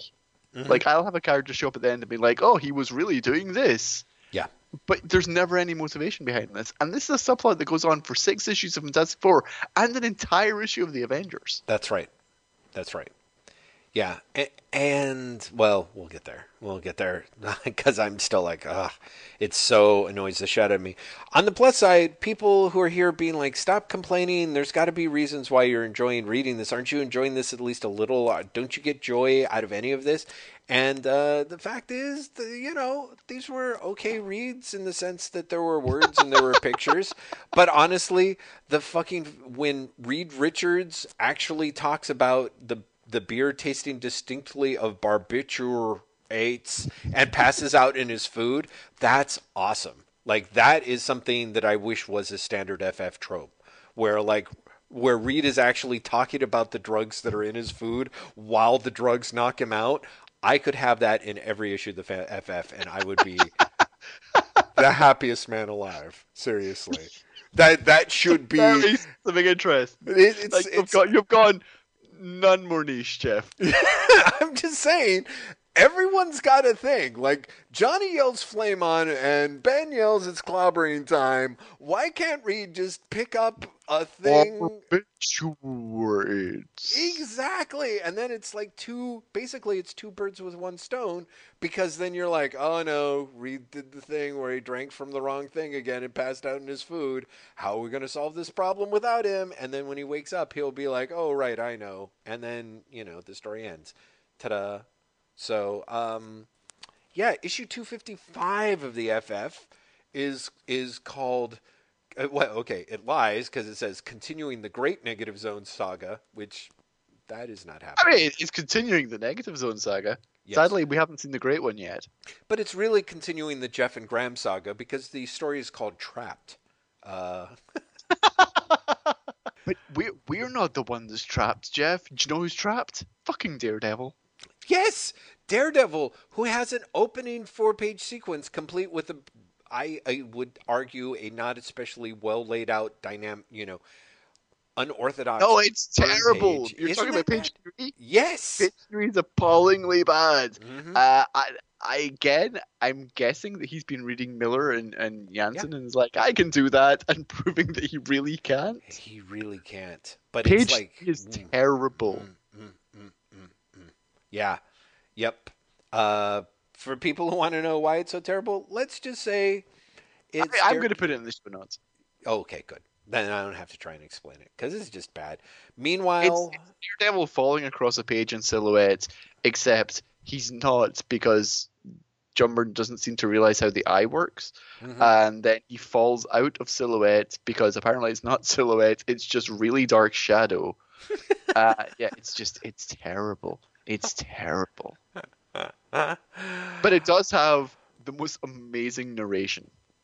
yes, I don't know why Byrne felt the need to massively overwrite the Daredevil narration, but boy did he. In Mhm. the years since an accident with a canister of radioactive material robbed young Matt Murdock of his sight, he's fought an endless war on crime, both as a costumed da- crusader daredevil and as Matthew Murdock, attorney at law. It has not been easy. The accident gave him super sensitive hearing, touch, smell, taste, and some random element to replace his lost sight with an unerring radar sense. But it has taken long hours of work and training to hone his body to its almost perfect physical condition. That's only two panels so far, everyone. Oh my god. Now he's much at home bounding across the rooftops of the Big Apple as he is defending the innocent in, in her proud courts of law. But on this particular spring morning, a surprise awaits Daredevil. He then bounces off the invisible wall. Stunned by the impact, he drops like the proverbial stone. Another man was surely plunged to his death on a grimy sidewalk 12 floors down. But Daredevil is not another man. Even before his conscious mind is fully active, his finely tuned instincts are in overdrive. He will not face the final darkness this day. Do you get it? Because he's blind, to final darkness. But he will try to find out what it was he hit when he lands. He lands running. What the hell? Yeah. I mean, and for people who who uh, let me wake you up from your your lovely Graham-induced nap. That's only he didn't he ignored this splash page, which had even That's more nonsense of the page. text. Yeah, it's Early spring sweetens the polluted air on the, over the island oh The god, one help us all. Titan scientist can detect the faintest odor in the everyday mire of scents, of smells. The change is most welcome. Sightless, he moves across the man-made canyons as easily as another man might traverse a sidewalk. He is Daredevil, the man without fear. Oh God, people. So yeah. Also, weirdly enough, it says that this is Byrne is the chronicler. They don't mention an inker on this issue, but I'll be goddamned if Byrne is inking himself on this, at least fully. Do you agree, or am I just? Byrne is definitely inking himself uh, in uh, for the majority of this issue. I feel like those first three pages are so un-Byrne-like. Uh, you know, in terms of They're totally Byrne-like to me. really interesting. Yeah. Okay. They are also very Byrne is rushing to hit deadline like, but they're very Byrne like. Uh, maybe that's it. Maybe that's it. Because I really had one of those things where some of this stuff, and again, kind of the sightless eyes of, I don't know. Like, just look at look at uh, what says page seven by you know the in the GIT core stuff, where you've got Reed kind of staring blankly as his soul has been drained out of his body with his like little tiny eyes. I'm like, that just doesn't. There's something that's so rough. Maybe Byrne's dr- like drafting with like instead of inking with his regular pen, he's like inking with a different pen or something. But there's parts of this where I'm like, it kind of seems like Klaus Janson was called in to like draw stuff on like in a big rush. Or there's a few points where I'm like, or Alex Nino or somebody that does not look like Byrne to me. But but you know, you've got a better sense for these things, so I'll I'll take your word. I, I, I could be entirely wrong. What what have we missed? Annihilus is talking. Uh, Annihilus is talking to uh, Alicia, and as he did a couple of issues ago with Franklin, goes, "Ah, you're no use to me," and throws her across the room Right. before just jumping and saying, "I promise you a terrible death, female. Now I shall fulfill that promise." No, he won't. Yeah, it's Nope, and which gets all. onto this whole horrible. Then, meanwhile, we cut back to the negative zone where Reed Richards has had his soul drained out of him by I don't know the subhuman space cockroach, who is uh, oh the Mantracora is uh, oh no Who- Mantracora is a planet. Yeah, right. hmm Who, who is also now like completely abandoned his his human costume. Yeah, exactly. He's like now that now that the readers know I'm a, I'm an insect, I'm just gonna stay an insect. Yeah. Weirdly enough, doesn't this issue almost seem like eh, like the it, it reminds me a lot of the Moench Sienkiewicz issues for some reason, I guess. Maybe because there's such a weird like people like Byrne doesn't really seem to know what he's doing as far as pacing. Like there's a big sequence that is essentially this the icky creature being like, "Aha! Now I'm launching my spaceship. Now I'm going to, you know," and they're like, "We're going to stop you." He's like, "Oh no, you're not. Everything you try and do, you're run. I'm running around in this special spaceship set just for me, and you guys aren't even going to be able to guess the crazy type crap I've got going in, like a trap door, you know." And it's it's it's really weird.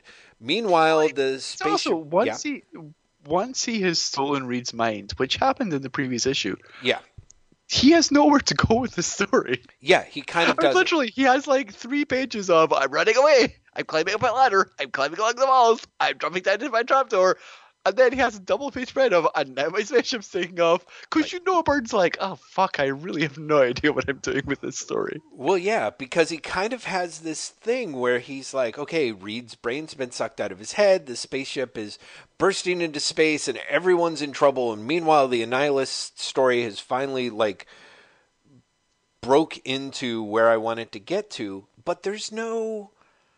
There's just no, there's no, there's no real sense of threat here. It's all incredibly lightweight. Like Byrne is, he, he's coming up with things that make make for an exciting page by page as long as you don't think about the larger story. But the vast ennui that has set in several issues ago is really I don't you know, it's he just doesn't seem aware of how heavily it's it's cutting against what he's trying to do. So Well, and and his his climax of the story is amazing. Mm-hmm. So the setup of the story is Reed's brain has been stolen to complete the computer so that this alien can take off with his spaceship. Right. Alien takes off. Reed goes, "Haha! You were greedy. You had too many brains. Now I am the sole brain that still exists, and I'm in control, control of your spaceship." The alien goes, "I'm going to get in an escape pod, which just so happens to be faulty and explodes." yeah. And then Reed, off panel, puts his own brain back into his own body with the help of a special helmet. because of the whole nature of like we've got lots of time in here it it actually doesn't he have this say like i've Said a course two weeks. two He says weeks. it takes two weeks. yeah But so still, it happens between panels, Jeff. Yes, he be like, completely. it took 72 years. Like, it- it really is just Yeah. like, ah, sure, whatever. It's amazingly sloppy. Yeah. Yep. I agree. I, I agree. And so finally you get to the whole boring oh god okay this pisses me off so much because the the last page is is essentially the ff being like the, the only way we can get back is going through the dimensional interface where negaspace the the area of negaspace where matter and antimatter meet in mutual annihilation with the access tunnel apparently destroyed, that is the only way we can return to Earth, and that way lies certain destruction. And out of nowhere, you've got Ben thinking, uh, Alicia. And then below that, you have, you know, Byrne or the editor trying to amp things up, being like, it's not over yet. The story continues next month in Avengers 233, and right back here with The Annihilation Gambit. Enough said. Now, if like me, you turned around and read uh, issue Avengers 233, um, you basically it it it it is poorly paid. It doesn't end up it, if you read it, it actually spoils the the next issue before you get there, and vice versa. If you read the next issue without reading Avengers, so even though even though uh, Roger Stern over in the Avengers and John Byrne are working completely closely to one another to bring us this dynamic story. Well, Byrne co-plots the Avengers issue and yeah, draws it, and draws the breakdowns, and somehow it still doesn't coordinate. It's ah, oh, it, that pissed me off so much when I read it. So also, very quickly, yeah. what mm-hmm. happens in the Avengers issue is that that takes place all on Earth as the Avengers realize there is this force coming from the Baxter Building. Yep. Something is going on in there, and they try and deal with it. How it is dealt with is that both the Vision and Captain Marvel are able to get to or get through the barrier. Um, the Vision essentially deactivates once she's inside. Captain Marvel, however, manages to get through. When she gets through, the barrier disappears. Well, but but it's supposedly the FF. Yeah, exactly. At the same time, the FF are being like, the only way we're going to get through this is if someone's fighting an on the other end, you know, and so hooray, they do. What strikes me about this crossover between the Avengers and the FF, the Avengers is an issue that is Roger Stern, John Byrne, and Mark Gruenwald. So it is, in a way, none more 80s Marvel than you can get and mm-hmm. I feel it really, unfortunately, illuminates one of the great weaknesses about this era and these creators, which is most of the issue are the Avengers dealing with an immovable object, and you see each of them try and put their powers to the task with Thor throwing his hammer through it and it just dropping to the ground and him going, huh. And it's it's it's like a it's like a weird late night comic book convention conversation over drinks about exploring something in the most innately boring way possible. This issue is really unbelievably dull. You have, in theory, in order to somehow make it as dull as it actually is, but to give it a threat, Annihilus's whole like I've created the perfect force field that will shove everyone out of out of New York such that I will then launch the second phase of my super ray that will coat everything in radiation and then only then will it actually cross over with a cross make the negative zone and the positive area both exist at the same time thus wiping them both out. And you're like isn't this i it was it's it's there's so much work being put in to create the dullest menace possible. Like i don't mean i'm no booster of the fan independence day the movie but if you can sort of imagine the trailer of independence day where the spaceship hovers over the white house and then oh i don't know proceeds to like write a series of persnickety letters to the editor instead of blowing up the White House. That's kind of what this two part crossover is. Both parts of it, the Annihilation Wave and this part, are they're, they're just it's just fright, frightfully dull, don't you think? Just like really kind of like depressingly dull. No, I I I actually incredibly agree with you. okay. It's it's uh it's just technically, I guess the entire the negative zone storyline has been building up to this. Right. That's only really true in that Byrne has every issue so far giving you a couple pages of Annihilus being like, "I'm up to something. Yeah, I am. I'm totally up to something, you guys." But when you get to uh, FF two five six and Avengers two thirty three, you realize no one has any idea what he's really up to. Like mm-hmm. it's such a MacGuffin. Yeah. And I would actually argue that the Avengers issue is better than the Fantastic Four issue when it comes to, to bringing things to an end because at least it's more coherent. Sure. There's a thing of this happens, then this happens, and you understand why this happens, and then this thing happens, and it's kind of weird. I mean, honestly, for me, it's kind of at least the Avengers issue has a kind of great panel because you've got Joe Sinnott uh, doing the the inks of Annihilus broadcasting from the Baxter building. and it's a really great iconic view of it's like if Shepard Fairey had decided to draw Annihilus you know it's all you know it's just it looks great. And similarly um Byrne's art on issue 256 the annihilation gambit is sketchy but in a way that has a lot of vitality that the previous issue issues have lacked which helps because technically not much happens in it at all for the FF you know um it, it's it, we've seen Reed like right on the verge of destruction in the negative zone like four times before, and this time really feels. Byrne bless him, is sort of trying to do use a lot of tricks to make that seem dramatic, but they're all kind of just tricks. Maybe because he's in such a goddamn hurry, you know. But uh, I will say one of the things that I thought was interesting that I hoped that he was going to go this way is is that Reed has pushed his brain, you know, is basically wearing a helmet that transmits his brain into his body back from the spaceship.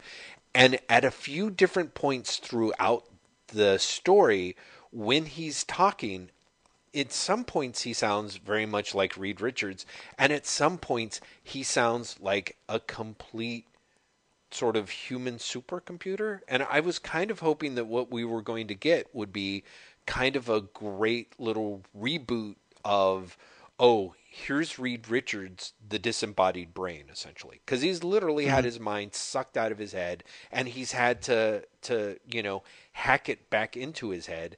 And so I was kind of hoping, particularly with the end of this issue, where essentially, you know, his son is dead and Alicia is looks as if she's been, you know, completely psychically destroyed and he's like, "Huh, yeah, maybe I should get some sort of like uh here's a fire extinguisher."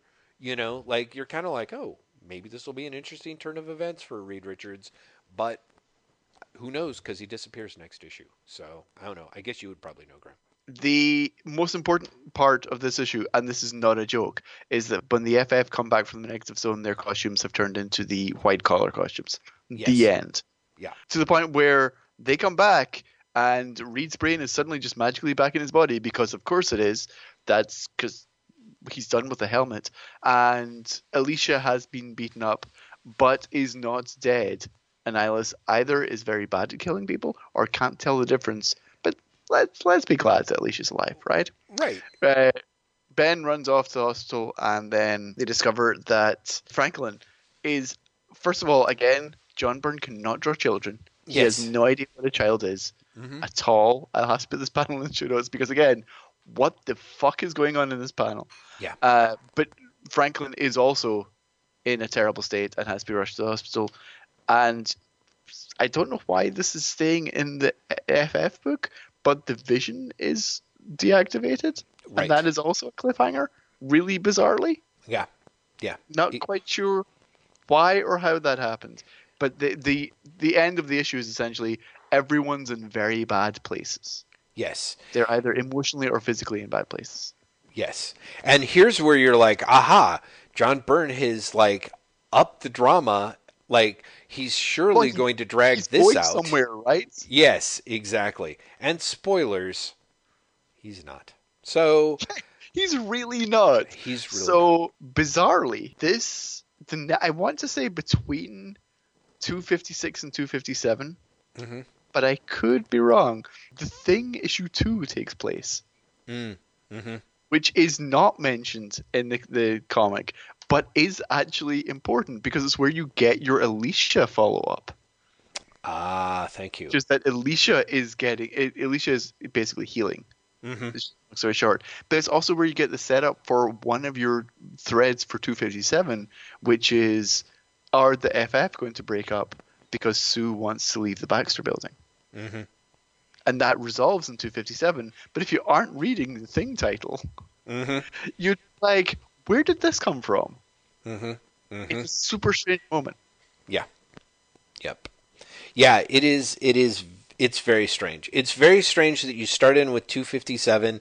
And again, this was the weirdly, this was the issue because it starts off with something like 12 pages before any member of the FF shows up. The first 12 pages is Galactus and Nova, and Nova leading Galactus to the Skrull home planet, and Galactus being like, fuck it, I'm too goddamn hungry.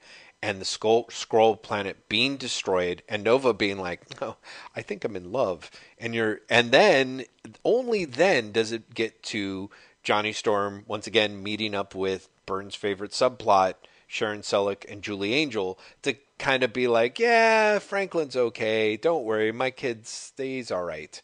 I just spent the last two days there keeping watch with Reed and Sue, but the doctors say his condition is stable, and I made this month appointment a month ago, Earth time.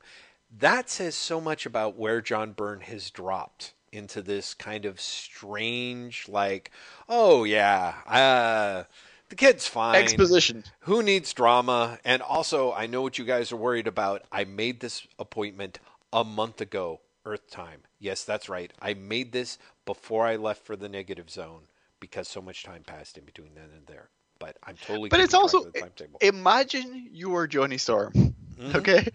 He has said in the previous battle, he for him, it's been four months since he went into the negative zone. Yeah. If he made the appointment a month ago Earth time, hmm that's five months for Johnny. The fact that he can remember that appointment is amazing to me. Yeah. Yeah. No, I know. It's true. It's like weirdo jet lag stuff, you know? And it's it's I just now noticed that when he says a thing where um when he when he shows up and meets Julie and Sharon, Julie says, "Hi Johnny, I hope you don't mind Sharon tagging along." Not at all. Hey Sharon, uh, nice to see you again. And Sharon thinks he says that as if we haven't seen each other in months, instead of just since last week. And of course, I was thinking like, oh, Byrne's pointing out the fact that Julie's hurt, that Johnny's not paying her any interest. I'm like, oh no, wait, he's underlining the fact that for Johnny it really has been months, and it really has just been a week for the rest of them. So again, this weird thing of Byrne being like characterization. Oh no no no no no no! I'm just here. Let me show you the timetable that I've pasted above my desk. This is FF time, and this is the time for the rest of the FF subplot. You know, it's Yeah. um, it's it's a bummer. It's kind of a bummer. It it is bummer. There is this this is it's called fragments and it is mostly just filler issue. Yeah, it is a It, it it's big old filler. it's setting up including the weird Galactus thing that doesn't like seems to come out of nowhere. Mhm. Like I I I know where it's going. It is actually setting up the issues just after uh, we we finish this episode. Mhm. Um, and also you will discover explains the cliffhanger of this issue. The cliffhanger is that he disappears. Yes. Um, but it is like half the comic, and it's Galactus and Nova being like eating planets like you do, yes. and then it goes and here's some filler. It's very strange. It reminds me a lot of the, and I've said this before, but Byrne's work, final issue of the original Galactus story, which finishes with Galactus halfway through and is then like, and here's some filler. right. Here's Johnny going to college, Yeah. and it's very reminiscent of that for me. When did and but don't you think that it would be a little bit better? I couldn't help but find myself second guessing it, being like, maybe if they just cut between Galactus's progress and then have one of like Johnny's scene and then back to Nova. And Oh, sure. then- you know what I mean? Like this way makes it feel really, really static. Um, Yeah. and- No, I, I, I, I 100% agree. yeah. So it's it's It- kind of a bummer. But but all of these like this run of issues Mhm. is what happens when Byrne I don't know if it's just that he's gotten used to the book or he's taken his eye off the ball. Mhm. But when he started in the book, he was clearly fired up and he clearly had something to prove. yes, And now that he has proved it, the book is much worse. Uh, It's yeah. just far sloppier. Yeah, it's far sloppier, and I'm just getting the sense of, and this is perhaps unsurprising, this issue is followed up by a Doctor Doom issue, and for someone who spent such a long, you know, the first year of the book being like, oh, here's Diablo, here's a new set of characters, here's, you know, stuff that you wouldn't expect, I feel like we've kind of been stuck in a, you know, Doctor Doom, now Galactus, now another thing, now back to Galactus, now Doctor Doom, now here's yet another thing. You know, it's kind of Well, you say that, but bear in mind the Negative Zone story has essentially been all new characters, with the exception of the Annihilus subplot. Well, sure, except that it's except that they're I mean, kind of amazingly f- Sure. forgettable characters. yeah, but yeah, yeah. No, that's true. You're characters. absolutely right. Yeah, and it does run essentially half a year of continuity, but Yeah. But having Galactus's stuff go and then just come back to a Doctor Doom story really did kind of have that feeling of like, uh, I feel like we're kind of stuck in a rut here. Like this is, I swear Well, to it- God, it's reading. so it's yeah. so strange that fragments and interlude are both essentially all subplot issues.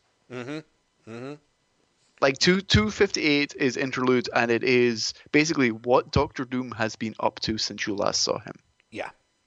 and that that is it. Like that that is the extent of it. And what he's been up to is he's been trying to repower or recapture the power cosmic uh, from when he uh, had stolen it from the Silver Surfer way back in Lee Kirby days. Right. Yeah, But- it's Mm-hmm. Yeah. It's weirdly half-assed, isn't it? That interlude issue. Like I, I have to say, like I was like, oh, here's here's here he is being like, I'm going to show Doctor Doom, and I'm gonna I'm gonna like surprise you with the way that Doctor Doom is, you know, pissed about, you know, Chris Claremont's shabby treatment of Doom in an X Men, you know, cameo appearance. That's, and that's not a joke either. There is an entire page devoted to Byrne being pissy about a cameo Doctor Doom in. X Men. Yeah, in in issues An one entire forty five through one forty seven. Yeah, yeah, and it's yeah, it's just it's just a thing. I mean, part of me is like considering that I feel like Byrne's take on Doom is pretty much my take on Doom. Like, there's pieces in this story where I'm like, oh yeah, this is kind of I'm kind of into the fact that here you show Doctor Doom and he's completely loving to Kristoff until the very moment that Kristoff even says casually that Doom has a possible rival. And Doom just loses his shit at the concept of it. I'm like, okay, that's kind of great. But the whole idea that Doom's like, yes, this whole time I've been working on getting the power cosmic back so that I can give it to Tyros the Terrible, the because I, Doctor Doom, am the only person apart from John Byrne who cares about Tyros the Terrible slash exactly. Terrax It- the Tamer. You know, It is wonderful for them to be like, "Hey everyone, it's Tyros the Terrible. Remember that guy you really liked and definitely weren't bored of after the second time you saw him? yeah, He's back, exactly. and this time he's going to be just as boring." He really is. Like Byrne's like, I love this guy and I'm just like I'm kind of not I'm kind of not seeing it. So you get Doom who's like I don't know. These I have to say these last 3 issues I found really incredibly disappointing. Um cuz they just they feel they don't seem to really make a lot of sense. Doctor Doom gets the power cosmic, he jams it into Terrax and is like, haha, go destroy the FF. And Terrax is like, haha, yes, I will. And Doctor Doom's like, haha, the power cosmic is going to destroy him and, I, and he's not even going to know, sucker. And then, and then it doesn't seem like a particularly well thought out plan because you get Terrax basically kicking everyone's ass. And then Doctor Doom shows up and is like, oh boy, Sue Richards, your shit is in trouble now. What are you going to do? You can either beat me and or, you know, admit that I'm better than you and jump and save your friends and I don't even know why this would be important to me because I've never really paid you much attention in the previous 250 issues, but now I'm pretty much treating you like you're an equal that I have to beat. Um and and Sue's like Very important. yeah and then sue's like okay fine whatever i'm going to help my friends because frankly i don't really care much whether you think that i can beat you or not it's it seems kind of dumb and unimportant to me and meanwhile doom's like okay well i'm going to go in and micromanage and keep ter- you know Terrax from beating you guys up, but only if it gets me completely destroyed, or so everyone thinks. Well, no, there. I mean, there is a through line here that you're kind of skipping over, which is Reed was kidnapped at the end of 248. Yes, No, at the end of 247. Sorry, uh, two fifty seven. Numbers are very hard. We've already established this earlier in this episode. That's right. Um, yeah, the end of 257, Reed is kidnapped. Doom is basically tries to get Tyros to stop because he doesn't want the Fantastic Four to die if Reed Richards can't watch it happening. yes, So he basically shows up and is like, no, no, no, no, no, no. Reed Richards isn't here. You can't kill them yet. yes. And Tyros says, fuck you. I'm going to kill them whenever I want. I've got the power cosmic. You're just a guy in some armor. Meh. See if you can try and stop me. You can't. Right. So, I mean, that kind of makes sense. There's lots of other things that don't make sense. Yeah. The Sue Richards thing is is kind of, you know, Sue Richards, you know, you are you're now my equal. Right. Is kind of from out of nowhere. It's a bit of a retcon, but there was also the issues before where Reed's kidnapped was it not Sue and Crystal? And and Right. Yes. you know he he was going to attack the men but he was not going to attack the woman so it kind of le- you know leans into that hmm there's but there's also the thing that i found really difficult to to deal with until rereading these issues is that this issue takes place on the same day as 257 257 259 and 260 all take place in the same day Wow. which seems really weird. And 258 takes place months before 257, Mm, I see what you're saying. which is super strange. Like Right. the chronology of it is really, really hard to, to get your head around. But in 257, you see Sue go undercover to look at the house, which is the scene that opens 259. oh, you're right. I just you're right. That's Because and this, but this is what throws me off. The reason that's important is none of them know that Rita's missing because it's right. less than a day. right. because that's the only way that it can it can work out. Byrne himself fucks this up by Mhm. giving Sue an entirely different hairstyle Yeah. in 257 and 259, Mm, but like it's significantly longer. I think Byrne just forgot what she looked like. yeah. Um, but the the the chronology of it actually really doesn't help. Like if you go back and reread it, thinking, "Oh, all of this is supposed to be happening in the same day," it's actually slightly tighter of the story. Hmm. Hmm. Interesting. I appreciate you pointing that out to me, Graham. It gives me, I, I want to say, a little more appreciation. I mean, honestly, in some cases, it's a lot of it is much more punching, like mindless punching. And I, I kind of like the mindless punching in issue 259. Uh, I so I liked actually having Byrne. Ha- I was kind of initially excited that the Silver Surfer was going to pop up. You know, I thought that was going to be like, oh, great, we're going to get the Silver Surfer involved. He'll be interesting. I don't know why I thought that. I really don't know what I was thinking.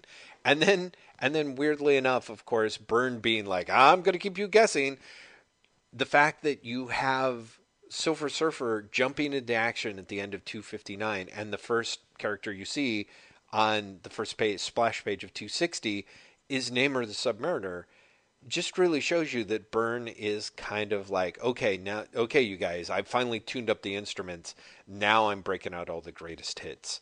Um, and yet, it really, it really doesn't feel that way. It, these these issues feel really underwhelming. I, I, I honestly would have Well, to say it- that there's for for a story with Doom in it, especially because the the you know Doom the previous Byrne's previous Doom stories have been pretty good. Mhm. You know they've been ambitious, and this one is literally a retread of previous continuity. yeah, I've got the power cosmic back. I brought Tyros back. What Mhm. if I do them again? The only thing that's interesting is that 260 appears to kill off Doom, even though Byrne clearly writes in the get it clause. yes, Like lampshades it in a way that his previous lampshading seems subtle. um, and we should okay, so we should explain. 259 is essentially the Tyros goes after Ben and Johnny, really. Mhm. And then it, it, it ends with Sue leaving Doom Mhm. to, to join the fight. And actually it actually ends with uh, the Silver Surfer being like, I should get involved. I, the Silver Surfer. 260. that, that, that's the way it is. 260, first of all, it begins with a splash page of the Submariner, which is just gives him an amazing haircut. isn't it Amazing. great? The way he draws the hair of Yeah. the Submariner is stunning.